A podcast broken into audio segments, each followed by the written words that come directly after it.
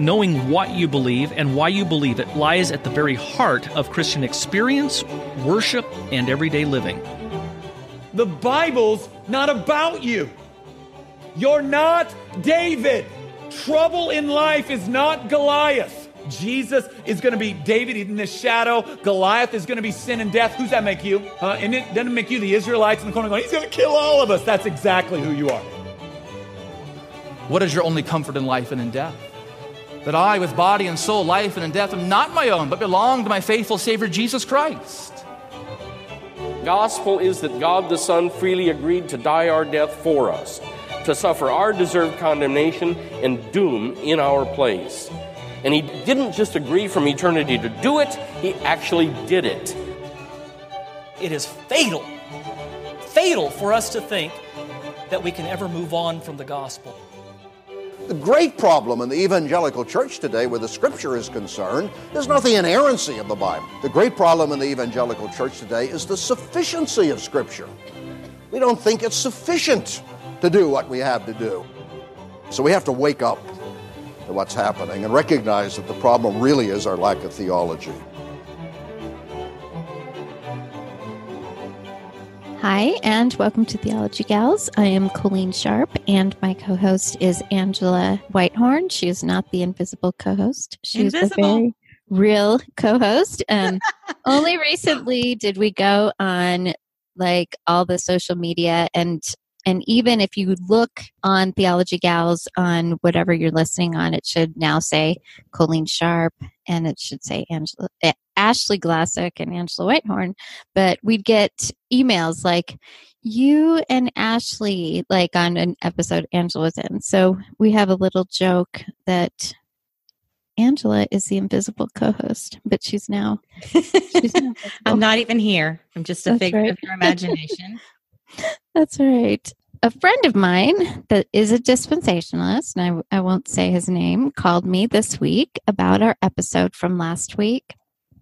And uh, it, it was not all complaints. So this is good. But he said that I think on a couple things, he said, well, that wasn't his experience, specifically on the imputation. He said he always heard about that. And I think the thing is with dispensationalism, when we're discussing dispensationalists, that there's going to be a wide range.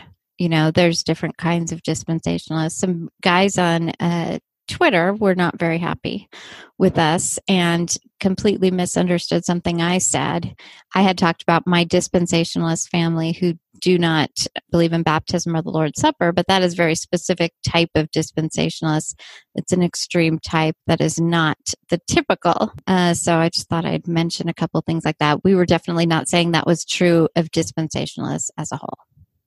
Right. And I think um, something that Rob tried to convey in the episode is that there are a lot of different stripes of dispensationalism, a lot of different types and flavors, and that um, he was just doing his best to represent what he would consider the broadest view, um, the views most held to, the most common. So, certainly, we know that we could not personally represent each each person's dispensational view um, and there are a lot of them Right. And, you know, when I read Brian Thomas's book, Wittenberg versus Geneva, which was about Lutheran and Reformed theology, there was something in there that I right away shot off an email and said, that's not true.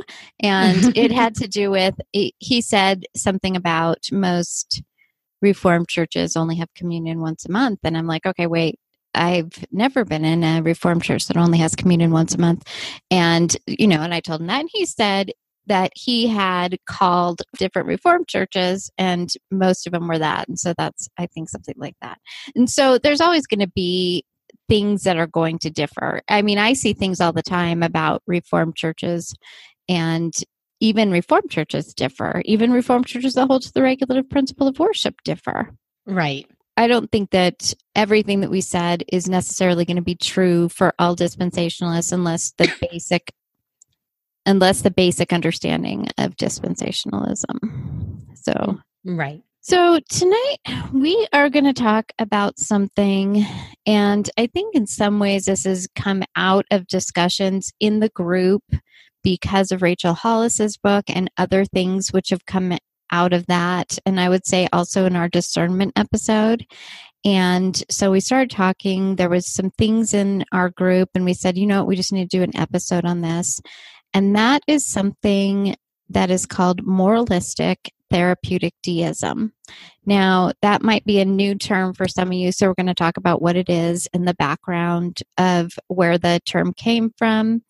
And this isn't just something that's in broad American culture, but it really is a part of evangelicalism overall. And I probably more specifically American evangelicalism. I'm not as well versed on what happens in those circles across the globe. So, but I'm sure that there's some of it all around the world. And some of you, I'm going to put some things in the episode links. Michael Horton is somebody who's talked about this quite a bit, and it's definitely a theme in his book, Christless Christianity. I highly, highly recommend the book, Christless Christianity. So, what is moralistic therapeutic deism? Where did it come from, Angela?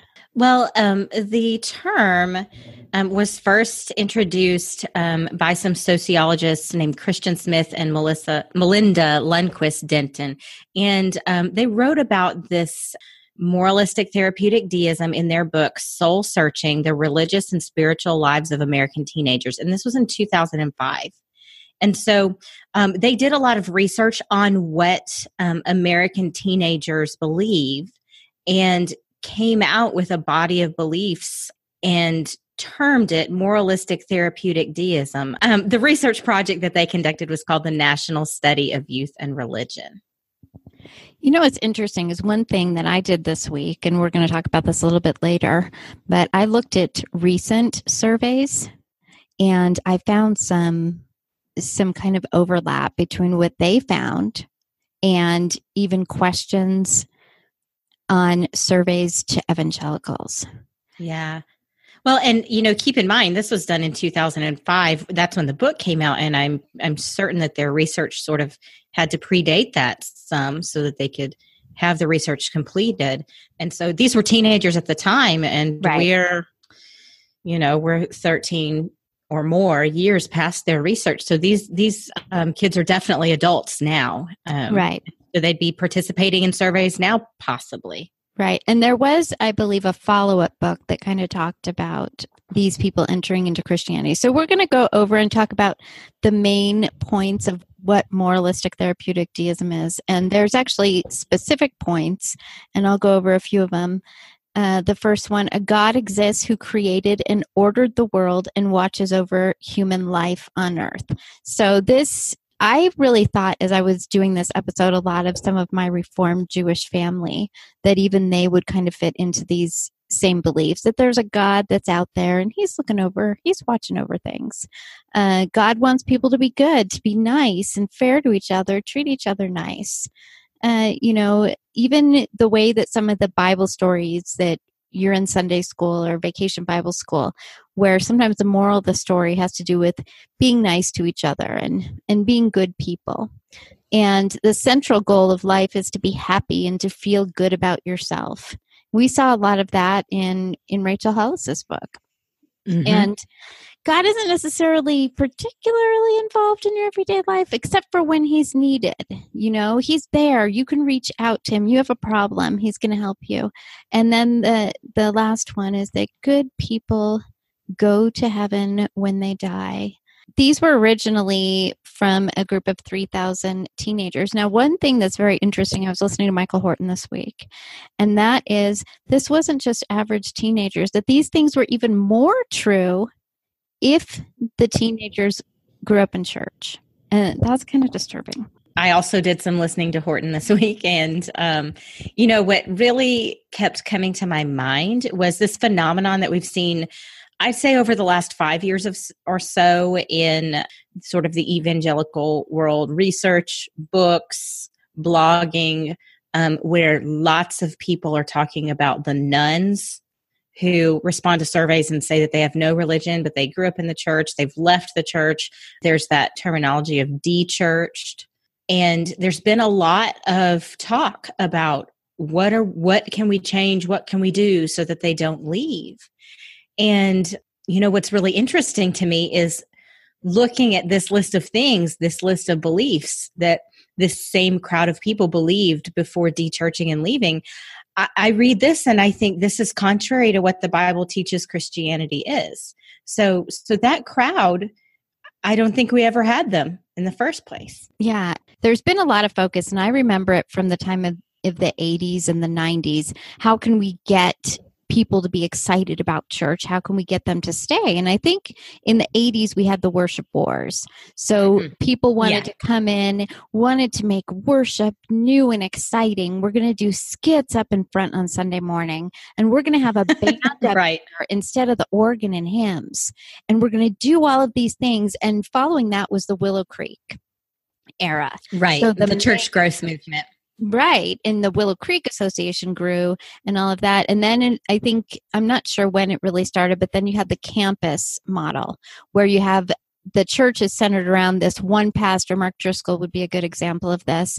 And since we can't come and make more Mark Driscolls, what we'll do is we will uh, video it into different campuses so we have Mark Driscoll doing it, but they they realized the huge thing didn't work. We need smaller churches, but we still got to center it around this personality. Now you have people moving away from that, but they're always trying to do something new that's going to keep them there, that's going to make them want to be at church. Yeah, I, I think that um, that whole uh, campus model thing is is really relates to there being. You know, you look at that, and a, a lot of the time, the main person who's on the big screen at all the campuses is a really charismatic personality, very magnetic, and um, exciting or interesting to listen to. And it really relates to me um, to this sort of therapeutic aspect of the moralistic therapeutic deism. We've got a quote here within this moralistic therapeutic deism religion god is a cosmic therapist and divine butler ready to help out when needed.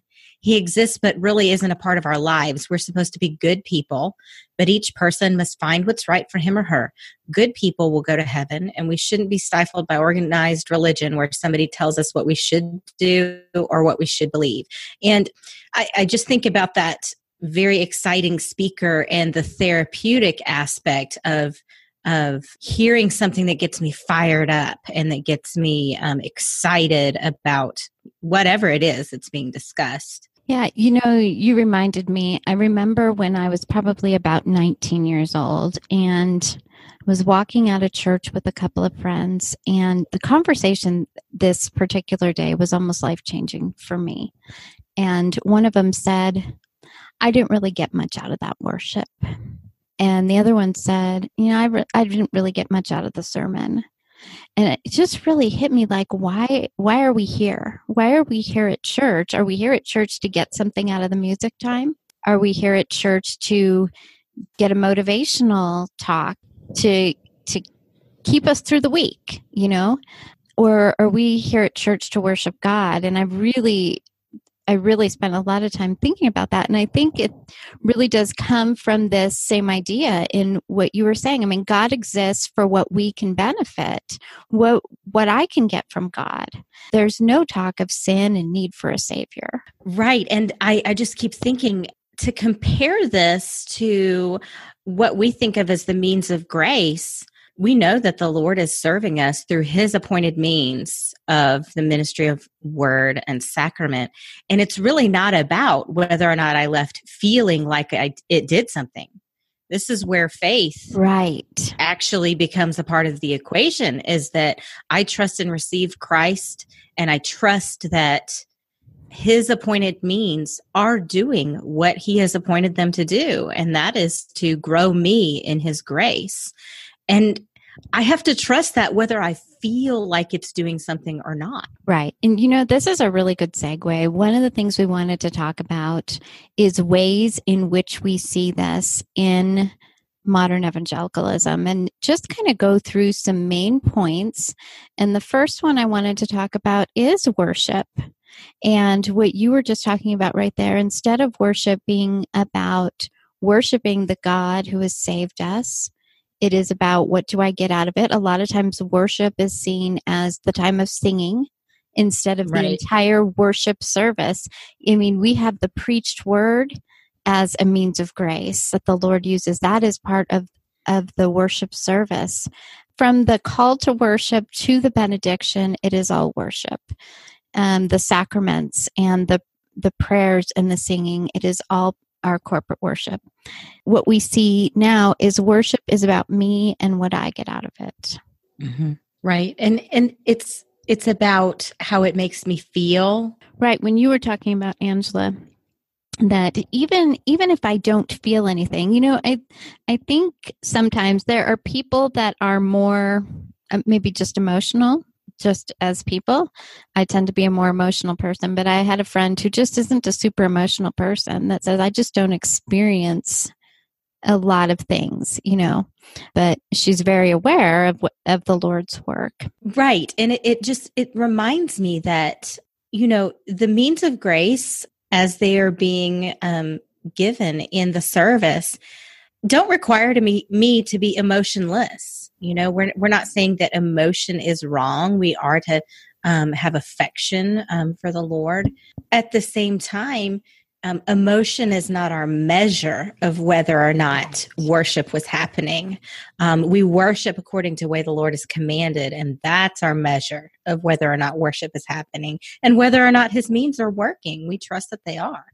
Right. We should just quickly, for those who have not listened to our episode on the regulative principle of worship, I will put it in the episode note. It notes if that is a new idea to you, when we say that we worship the way that the Lord has commanded, that's how we measure what worship is, is that within scripture, God has told us how we are to worship Him.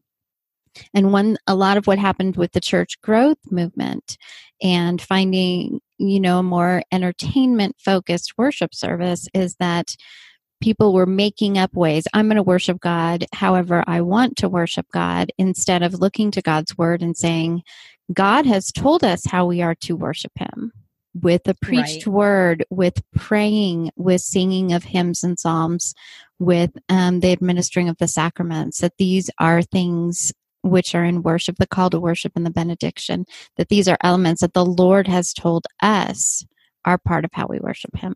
Right. And so just thinking about how the entire service, just like you said, from the call to worship to the bene- benediction, the entire service is worship. Another thing that I love about Reformed liturgy is that the entire service is to be about the gospel. Both the law and the gospel will be preached. We sing the gospel, we recite parts of the gospel, we listen to the law and the gospel preached. And this is a major thing that can be missing from types of services that are leaning more towards this moralistic therapeutic deism. There may be no sin and no grace, or there's no law and gospel throughout the entire service. Right. And a lot of times in Reformed churches, you will have the preaching of the law and the gospel, and you will have a corporate confession of sin and an mm-hmm. absolution where the pastor reminds the congregation that you are forgiven because of what Christ has done. And I, I love that there is within the liturgy that same sort of thing that I know that I'm going to hear the law and the gospel, that there's going to be confession and absolution. When we stop making worship about God and what God says worship is, and we make worship about us, then we're going to worship however we want instead of worshiping in the way that God has said that He is to be worshiped. He is the God of the universe who saved us even while we were yet sinners, and we should. We should worship him and we should worship him in the ways that he has told us to worship him. Exactly. So let's move on. In a lot of churches, and let me just remind you because we're going to get to some of the statistics, and they're they made me very sad when I read them this week. This is not just in liberal churches. This is a lot of times in a typical evangelical church down the street. I heard some stories just this very week. So one of the things you and I talked about, Angela, was the preaching of the gospel in some of these churches. And i i had mentioned to you and i think you had some similar experiences that there was a church that i would visit sometimes with my friends as a teenager and they would say if your marriage is bad come to jesus. If uh, your children are rebellious come to jesus. If you're depressed come to jesus. So the gospel presentation was come to jesus so he makes your life better so it's not come to Jesus because you're a sinner in need of a savior, but because he's going to improve your life. Right. I even sort of remember at times hearing people talk about how it's it's really hard to share the gospel with people whose lives are going well because they don't have anything going on to make them need Jesus, which you know when I think about that is really sad because the truth is if someone's life is going well, they're still a sinner. They need the law to show them that they need Jesus. It's not about that their house is great, they have a great job, they have their 2.5 kids and a dog. It, those are not the things that show us that we need Christ. It's the law and and showing us how far we are from being able to keep his law. And that's what we need a savior for. Right. And the message within moralistic therapeutic deism is that we're we're all pretty good people. You know, it's only some people who are serial killers or murderers, okay? Right. Most of us, I, I'm not really a bad person. I mean, I've never murdered anybody. I've never committed adultery. I love my children. I'm faithful to my husband. I go to church every Sunday. I uh, I volunteer at the soup kitchen. So I I'm I'm really not a bad person. I'm a pretty good person. Um, I know Ray Comfort does a thing where he asks somebody, "So you're a good person?" He'll be like, "So have you ever taken the Lord's name in vain?" Well, there you've broken a commandment. Have you lusted after someone? Because Jesus says, if you've lusted, then it's the same as adultery. So there you're an adulterer. If you go through the Ten Commandments and you know that, like we talked about last week, that if you've hated anybody, you're guilty of murder. Right. If you've lusted, I was just thinking about yeah. that you're guilty of adultery. We are all blasphemous, adulterous, murderers that steal, you know, and covet. So are we really I've never murdered anybody or committed adultery or um anything like that, but I have broken all of God's laws. Right. And so this is one of the um, basic problems with moralistic therapeutic deism is that it either has no view of God's law or a very low view of God's law. One thing that's interesting is a friend of mine reading some clips from Rachel Hollis's book. Sorry to keep bringing it up, but it's been in my mind.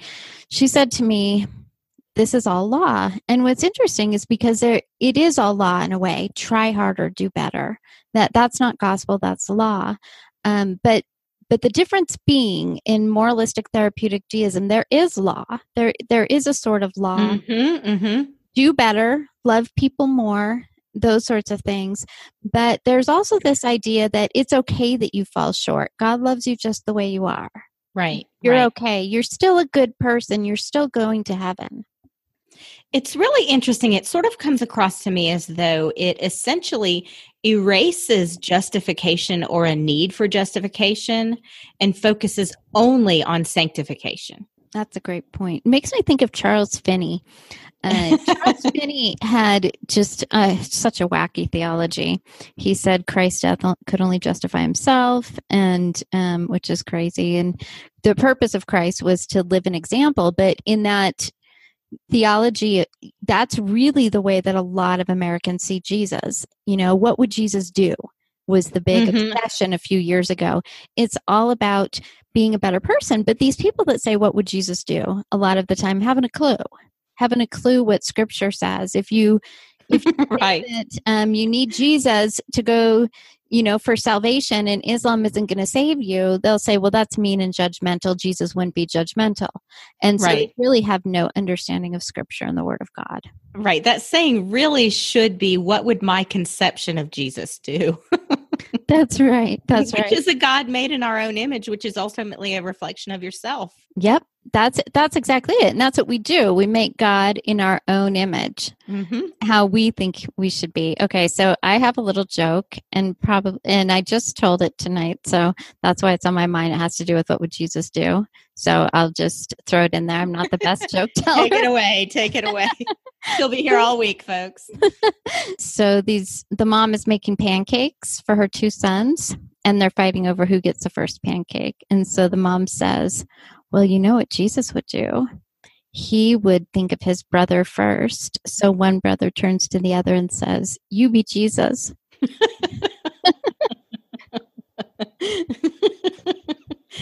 this sounds like my kids.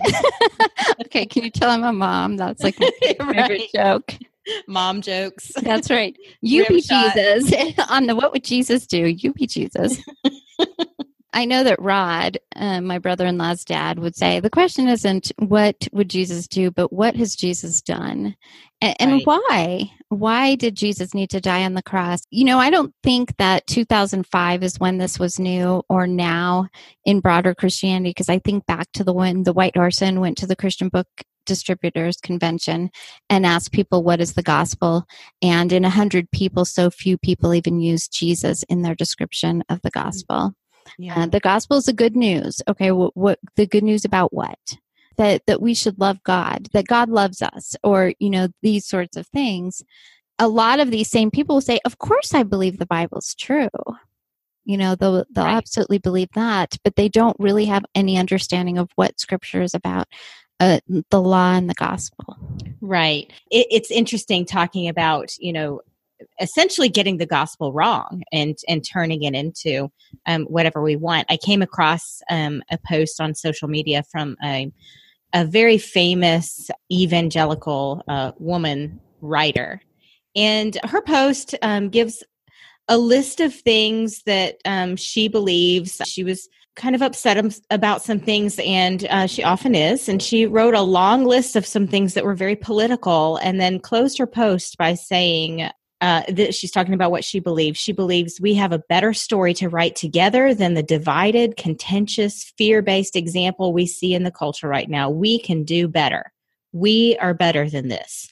The thing is, this is the only way I understand the gospel. I cannot come to any other conclusion than this path laid out for us by Jesus. She's defining the gospel as something that we do. We know that this is at best a law gospel confusion and at worst a false gospel. The gospel is not what we do, the gospel is what Christ has done for us. And it makes me think of a quote from Rachel Hollis's book that we had read where she's talking about people judging uh, that I have the only way and and that they do this within religion, thinking that their religion is the only way. And she says that the main tenet of her faith is loving your brother or lo- loving your neighbor. Right. And, but that's actually not the main tenet of our faith. The main tenet of our faith is um, loving God and our neighbor and what Christ has done for us for a sinful people, saving a sinful people from their sins. And so, and a lot of times they've redefined love. So, love is now accept everybody however they want to be accepted. It's Mhm. not judge right from wrong, as we're called to do from scripture. And we talked about in our discernment episode. It's not find out what is true and false, but but just love everybody and it's a very fluffy it's not it's not a real love because a real love says okay my brother is a sinner in need of a savior and i'm going to go and tell him that christ is his only hope for salvation. Right. so what what about music? Music in in christian moralistic therapeutic deism what do we see what have we seen kind of with the music that's out there Well, a lot of times what I see is two things.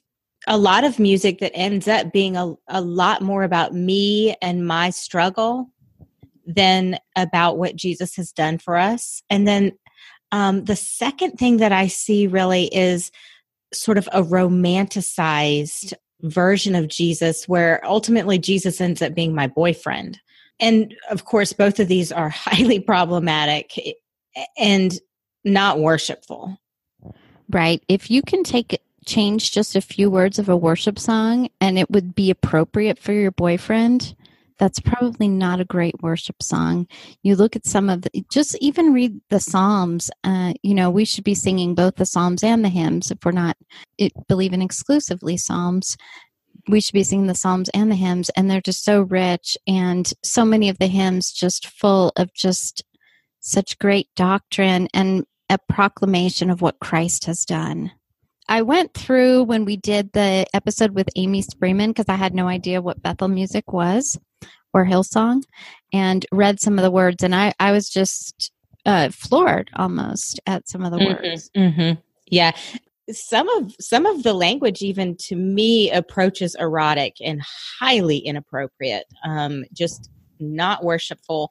Um, and so it's very important that our music is grounded in the Word of God, um, grounded in what the Bible tells us God is like. You know, I think the way that this relates to the moralistic therapeutic deism is back to that therapeutic part that Jesus can help you with whatever is wrong in your life. So if it's the lack of a relationship, well, Jesus is a relationship.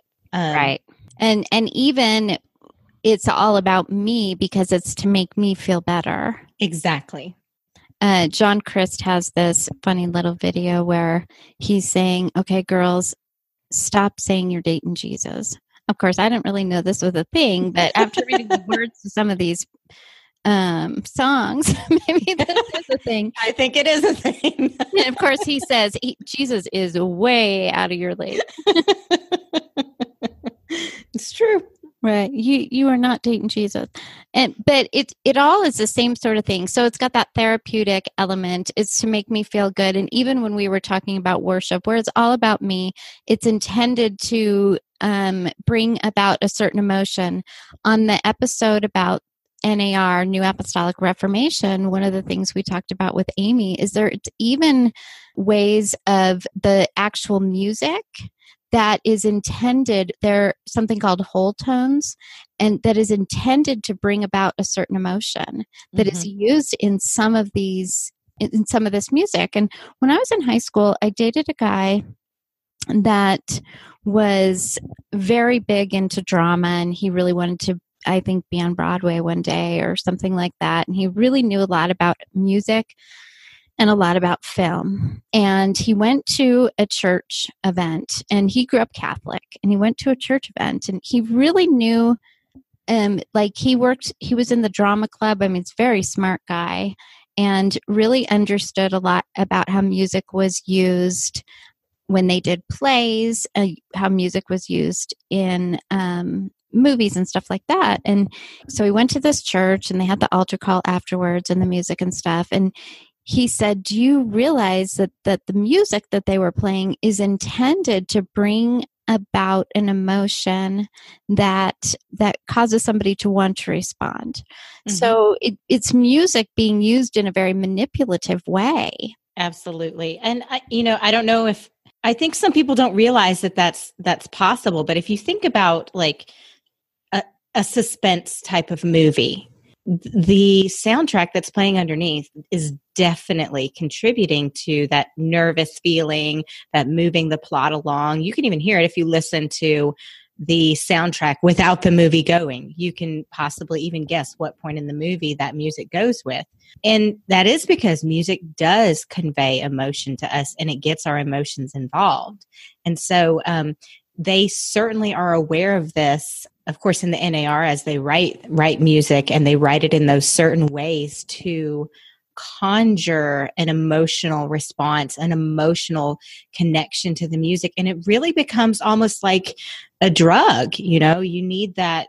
Um, I don't know, is it dopamine? You need that hit of that hormone that comes out that makes you happy Right. and the music does it and they know that it does it's it's um it can be manipulation Yeah, and I absolutely experience emotions just listening to any sort of music. oh yes. I love classical music. You and I have talked about how there's Mhm. certain points in certain classical songs that I mean it just brings about amazing emotions. yes So beautiful. I think if you can listen to the final chorus of St. Matthew's Passion and not cry, there is something wrong with you.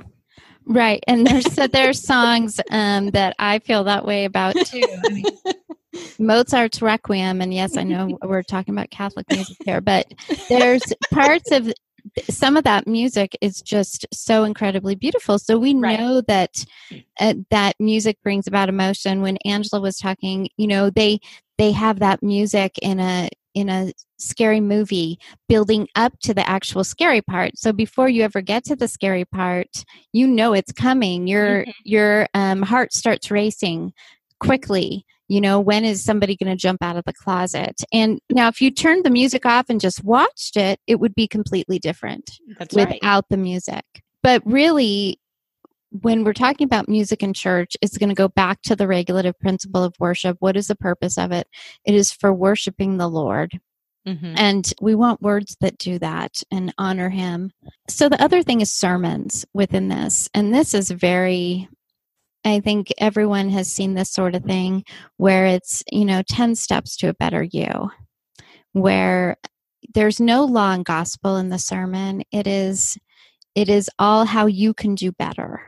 How you can improve your marriage. Um, not that those things won't come from a sermon, there Mhm. it may be very appropriate to the text that's being preached that you may have you know some tips for a better marriage but this is more self-help than it is here's what the word of god says here right. is what the word of god says about how to be an obedient wife or obedient husband and in and doing so in view of what the lord has done for you And I think about this too as well um, when it relates to a lot of times the way in broader evangelicalism, especially Old Testament characters, are um, talked about and preached about as you know an example for us to follow dare to be a david whatever it is. You can lead better better um, run your company better by reading about joshua and how was he a great leader um, these sorts of things are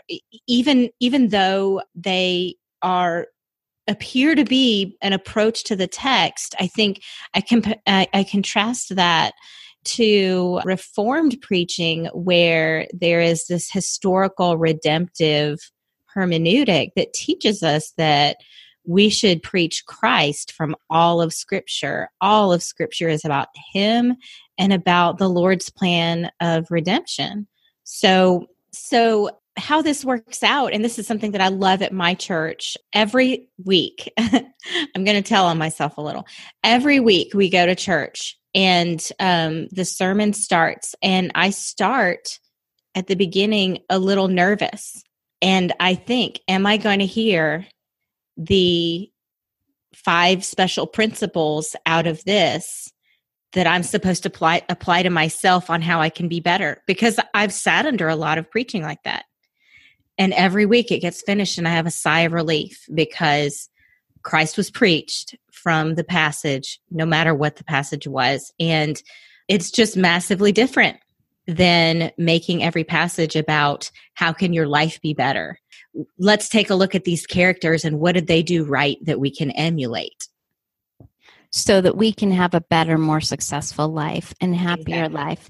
Instead of when we do get uh, some practical application from the sermon, it's in view of. We always talk. We always want to remember the why of obedience. We Mhm. we live in obedience to the Lord because of what He has done for us and because He is working in us, not to have a better life. In fact, when you come to Christ, you might have suffering. We know Mhm. that from scripture. In fact, you probably will. We know things like we're supposed to count it all joy when we encounter various trials because of what it produces inside of us, because the Lord uses it for good. And so coming to Christ does not mean your life is now going to be easier and better, but you are now going to live your life with a hope and with a joy because of the Lord's work in you.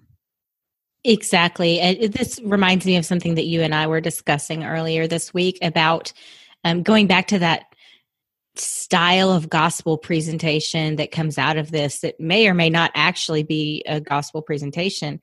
um, where you you know approach someone that's got a hard life and you tell them hey come to church with me jesus can make you feel better jesus can help you uh, have a better life and let's say the person is convinced and comes with you what happens months down the road when things aren't actually better because just as you said because we are promised suffering we are not promised an easy life we are not promised that um, Christ will fix all of our temporal problems here. And so what happens is that people get disillusioned and they they think Christianity failed me. It must be false. And uh, I've run into people who say, I tried Christianity. Mm-hmm. I, mm-hmm. I tried Christianity and it didn't work for me. But instead, and this is so important, the mess the real message that scripture gives us is that we are sinners who have sinned against a holy God. We have broken every commandment, even if we think we're pretty good people. And that Christ came and obeyed the law perfectly and died on the cross. And those who trust in him and have saving faith in him, they're forgiven and they're clothed in his righteousness as if they had obeyed the law perfectly, not just washed white as snow, but it's as if you obey the law perfectly when we're clothed in his righteousness. And when we go through those hard times, we have the Lord. He is always with us. He is faithful to us. He comforts us in difficult times. So, are there ways in which it does make a difficult marriage easier? Yes, because I trust in Him, but it's not a promise that your difficult marriage will be better, but it is a promise that the Lord will be with you. That's right. And it's a hope of of a future that we have with the Lord in eternity in the new heavens and the new earth. That is when all of our earthly problems will be resolved. All of the effects of sin in our life on earth will be resolved. But now, for now, we have pain, we have suffering, we have the effects of sin that we still live with. And you know what? We have a hope that one day there will be no more suffering. Mm-hmm. And I think about that often. In case you think, well, I haven't seen this, this isn't in my church, Ligonier and Lifeway did a state of the church survey. And they talked with a lot of evangelicals just to kind of find out where where are people at what do they believe and i think that a lot of the answers that we're going to see here really uh, proves that this is a major problem within American Christianity. And so, yeah, we're talking a little bit more specifically about American Christianity. That's where the survey was. And so the first one 46% of these people, and they self identified as evangelicals, agreed with the statement God accepts the worship of all religions, including Christianity, Judaism, and Islam. 46%. This isn't just all Americans. This is people who say, I'm an evangelical. Yeah, and this really, really reminds me of the Rachel Hollis quote that we talked about, where um, she said, This is the day that the Lord has made, and it doesn't matter who you worship. And she listed some of these religions. That is exactly moralistic therapeutic deism. Um, and of course, we know that God accepts the worship of his people um, because he accepts us on the basis of his son. It, it does matter who you worship. You can worship the one true God or any of these other things are not worship of the one true God. That none of none of those are going to save you from your sin. And really important is that within moralistic therapeutic deism, there's no law and gospel, there's no truth. We're all happy. God loves all of us. A good God wouldn't send anyone to hell. You know, as long as we're trying our best, living our best life now.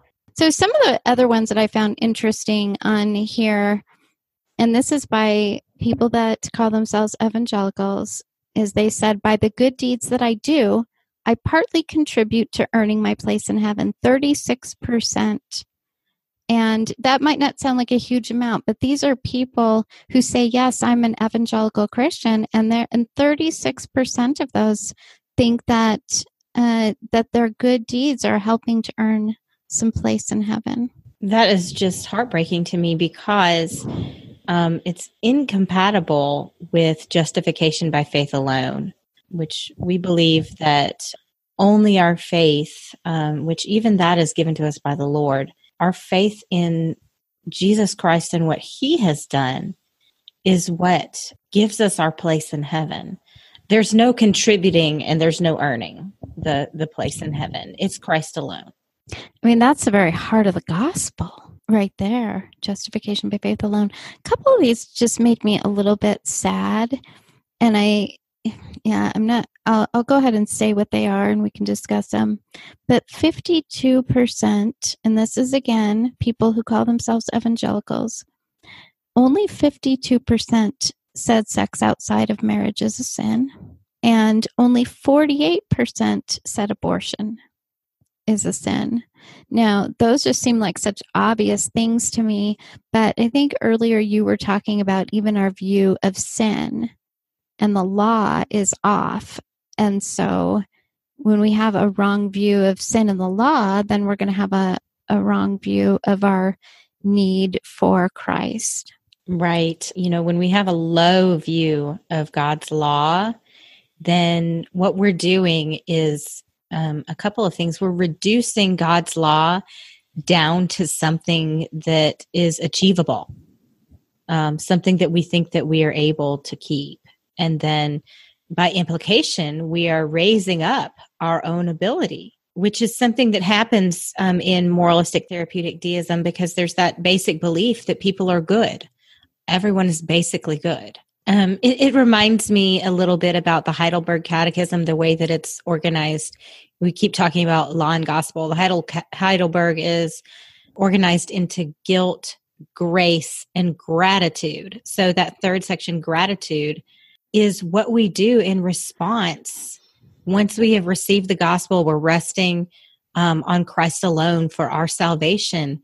Then we turn in gratitude. We have repentance. We love the law um, we use that third use of the law for the rule for our life. Yeah, we should love the Lord. We love him because he first loved us and because he gave himself for us.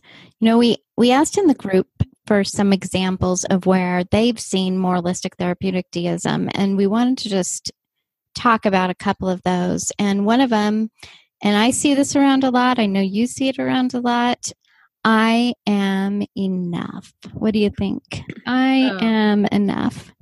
I see it everywhere. I see it um yeah, definitely um it's a thing that I see lots of um, professing Christian women say. It's a, it's a thing that is preached to moms so much. And you know there's a, there's a way in which you know as a mom I definitely need to be told rest in the Lord. Trust him.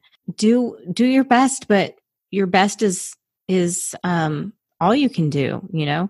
But i am enough the way that that gets told and repeated it's slightly different it has a little bit of a different flavor it is talking about how you unto yourself are good enough I, i've even seen it described and defined as whatever it is that you're doing is good you're enough. You're exactly the right kind of mom. You're exactly who your kids need. And, you know, um, there are plenty of times when, for me, that is not true. I'm not doing a good job. I'm not doing, uh, I'm not being patient with my kids. Um, I'm not uh, taking the opportunity that I should sometimes to teach them because it's hard. But what I do is I look to Christ and I trust Him to use my feeble attempts. I trust Him to work His gospel in their hearts. And I pray that He would allow the gospel to take root in their hearts. And I trust that. It has nothing to do with whether or not I'm enough. So instead of, because you and I both have young moms that come to us and they're struggling, and when this I am enough, the emphasis that you're talking about, and I've uh, seen around a little bit, but I think maybe you having younger children probably see it a little bit more. There's no emphasis on looking to Christ. There's right. no emphasis on on sanctification. So you know what? I am failing in these ways, but the good news is that I'm being sanctified because Mhm. of what the Lord has done for me. Looking to Christ. I mean, we all, you know, every day I'm failing and I need to remind myself to look to Christ, to fix my eyes on Jesus. And it's really more of a self reliance than on a Christ reliance. Exactly. And I, uh, so what I would like to do with this statement, I am enough, is just turn it into He is enough. That's perfect. I like that. That that's a that's a good um, response to that. So the Lord is enough because He is He is working in your life. He is um, He's comforting you in difficult times. He's forgiving you when you fail. And I trust that He's working in my heart to sanctify me. So on days when I've done a terrible job and I'm down at the end of the day, what I should do is look to Christ and trust that He is sanctifying me and trust that He will continue to grow me and complete the good work that He started with me. Amen. And we know He's faithful to do that. So we can trust Him. One of the examples one of the gals uh, mentioned, and I am definitely no expert on Alcoholics Anonymous AA, but she said that uh, she knew somebody that was in AA. And so she looked through the book and and she had some concerns that there was some there was some moralistic therapeutic deism within AA. And I think specifically in seeking out your higher power.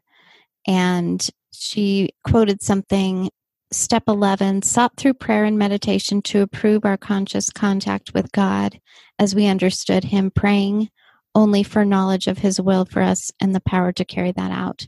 And I think you you know, I know that there are people out there who would say, you know, I was very benefited by AA, and I'm sure that there's those stories. But I think the concern here is that within a program like AA, and a couple of people told me stories from family members that were in rehab facilities, that were even in Christian rehab facilities, and it was very much the same sort of thing where it was relying on your higher power, whoever your higher power is, will help you. Mm-hmm. And I don't have any experience with AA, but I do have a thought concerning this quote on step 11. I, I, and this is just about the moralistic therapeutic deism in general, but it relates to this quote. It's very interesting that um, one of the basic beliefs of moralistic therapeutic deism is that God set the world up, but he doesn't really intervene that much. And at the same time, there is this idea improve our conscious contact with God. He doesn't intervene that much, except individually, very directly, personally. There's that. I can hitch in and connect with God that way. And so there's a, a little bit of a Gnostic flavor going on there that I'm going to directly um, link up with God and get my, well, my extra knowledge. And, and this is right here in the quote, praying only for knowledge of his will for us and the power to carry that out. And of course, we know that where we get our knowledge of his will from for us is from his word. He has told us in his word what his um, will for us is. And that is to love him with all our heart, mind, soul, and strength, and love our neighbor. Another example somebody used, and this is not the first time it's come up. In fact, several people have messaged me probably over the last year and a half and said, Can you please, please talk about this? And they said that they've seen this in multi level marketing. And um, I've heard both a combination of the sort of thing that's in Rachel Hollis's book. Uh, you know, picture what you want, you will acquire what it is that whatever you set your mind to and and then kind of a you know everything is to make you happy and fulfilled.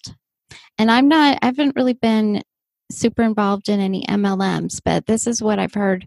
And i let me just say i'm not saying it's in all of them but i've heard from multiple people that they've been concerned even in ones that they're in and in products that they believe in but they have been concerned with kind of a a bent towards that. And even a couple gals told me that there's even talk about God.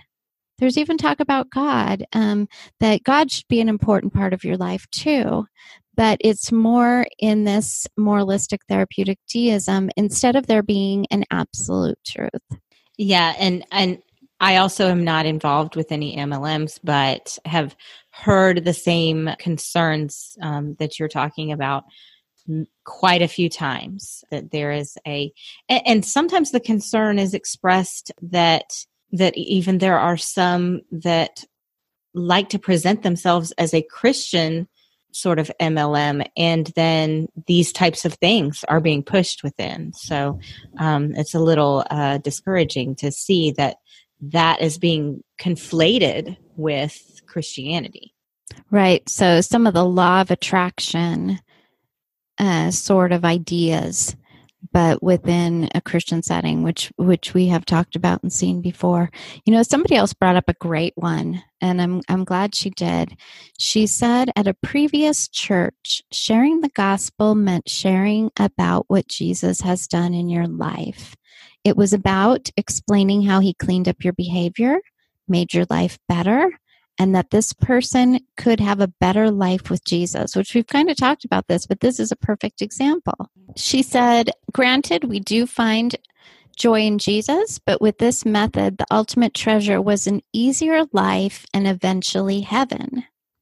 I was told in heaven there will be my favorite food, favorite activity, instead of the ultimate treasure being Jesus himself, and really no gospel, no law, and no gospel.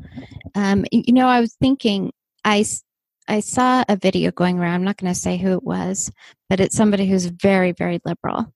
And I saw a couple pe- people said, Oh, this person really, really understands grace.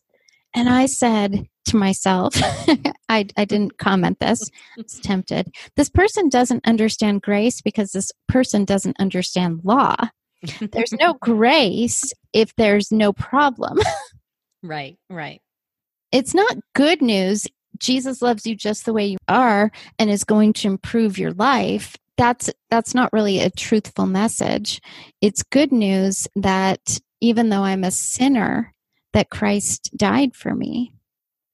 Right. And it, it's interesting um, in this story that this person is telling about um, a church that they were at. It really sticks out to me that they were told in heaven there would be their favorite food, their favorite activity, and she uh, said other things. That really goes right back to that idea that God exists, but He's there really to facilitate my pleasure. And so the idea of heaven here is ultimately tailor made pleasure. Yeah, it's just more of making me happy. Mm-hmm. I mean that that's what all of life is about, you know, and that's what God is about. He wants me to be happy. And the lie here is that happiness is found in anything other than the Lord himself. You know, I was talking to my brother in law this afternoon. I was telling him about this episode that we're going to do. And he said, You know, this is really lies from the pit of hell because people think that they are Christians. They think that they, you know, oh, I go to church, I'm a Christian, and yet they don't even know the gospel. Yeah. I mean, that that's almost to me a, a greater threat than false religions is people believing that they have the truth of Christianity and they don't have a clue about the the gospel. Well, this last one talks about um, it, it's a question is moralistic therapeutic deism basically that everyone who says Jesus was a good example for us and that the main message of Christianity is love your neighbor. And um, I, I, do think that that is a big part of it. That is a way that we see it worked out in in evangelical circles. And of course, we already talked about what would Jesus do, um, and the main message of Christianity. I just want to make sure that we say it. You know, the main message of Christianity is not love your neighbor. That is an outflow of the main message of Christianity. The main message of Christianity is that we have all sinned, we have all fallen short of God's law, and we all start from a place where we are dead in those sins. And we need Jesus Christ to make us alive. We need um, his completed work on the cross where he died for our sins. And we need his righteousness that only he can provide to make us right with God. That is the main message of Christianity. And when we grasp that and we trust in Jesus Christ, that is when we are enabled to love our neighbor. That is so important because loving God and our neighbor is part of our sanctification. Mm-hmm. It is, um, and sanctification, as we've talked about before, is a work of God's free grace. It is something that the Lord is doing in our lives to um, help us to die unto sin and live unto Him. One thing I've seen, and you and I actually have experienced this in the last few weeks, is there's an, a wrong view of love Mm-hmm. where people will say, You're being judgmental. That's not loving. Mhm. That's not how Jesus was. Right. It's the gospel of nice. Um, I don't care for what you said. It wasn't nice. Therefore, it's not what I think Jesus would want you to be doing. We talked about discernment. If you haven't listened to that episode, please do. Because um, in scripture, we're called to discernment. We're called to judge right and wrong. And and sometimes loving is confronting our brother of sin or pointing out what is true and what is false. Right. And if I know that someone who I love believes a false gospel, I, can't think of a better way to show them love than to tell them the true gospel. Yep. I have several resources that I'm going to recommend. Uh, Michael Horton did an a message at a Ligonier conference on this subject, and I re-listened to it this week. I listened to it before, and it's about moralistic therapeutic deism, and it's just excellent. I'm going to link in the episode notes. It's on YouTube. Definitely check it out. And then I think it may have been at that same Ligonier conference they did a q&a i think it's 10 to 15 minutes long where they talked to michael horton about this also. I'm going to also recommend the book Christless Christianity. Christless Christianity is a book by michael horton and one of our admins said it was like one of the best books she read in the last year. And i i want to read it again because it's been years since i read it and it's just an excellent book. And there's actually three books that go together. That's the first one. I think the second one is the gospel driven life and the third one is the gospel commission i believe and the gospel driven life is really uh, you know we're all familiar with rick warren's the purpose driven life and i think that in the purpose driven life we do have some moralistic therapeutic deism what it comes down to, the reason why Michael Horton's first book is called Christless Christianity, because moralistic therapeutic deism is a Christless Christianity. There's no sin, there's no need for Christ to come and be our Savior. And this, we're surrounded by this. In fact, I'm going to, each one of us, I would be surprised if there's anyone listening to us right now that does not know somebody who is who fits into this moralistic therapeutic deism. And what we're not telling you to do is go and bang them over the head and say, you're just a moralistic therapeutic deist and just do not have the truth. But what it is a reminder to each of us is, is to preach the gospel. So uh, before we go, just a few things that I wanted to um, mention. Again, um, I'll link Sola Gratia apparel uh, they have some really great non cheesy Christian shirts. They're actually I I can't wait to get mine because I think they're like great. I got the five solas one, and I think they're they'll be great conversation starters. And then uh, secondly, theology gals merchandise. You know, we got the we got the long sleeves and the hoodies and i know that we've had some people ordering those so just a reminder and the mugs um, we have mugs in a gazillion colors i tried to choose quite a few different ones so everyone could find what they wanted and lots of different shirt styles and if you would like to support us we do have some extra expenses coming up and uh, you can support us on patreon so you can support us monthly, a few dollars a month. I'm trying to set up on PayPal if anyone wants to give us a one time donation. But I just, I wanted to just quickly say thank you so much to everybody that does support us. I'm just, very grateful and I don't say it enough how much I appreciate the support that that you guys give us. And for those who cannot support us monthly we of course need the prayers. And we just appreciate the the messages that you send us the being active in our group and emails and everything. So we just we really appreciate everyone that just listens. So well thank you so much for joining us and we'll see you next week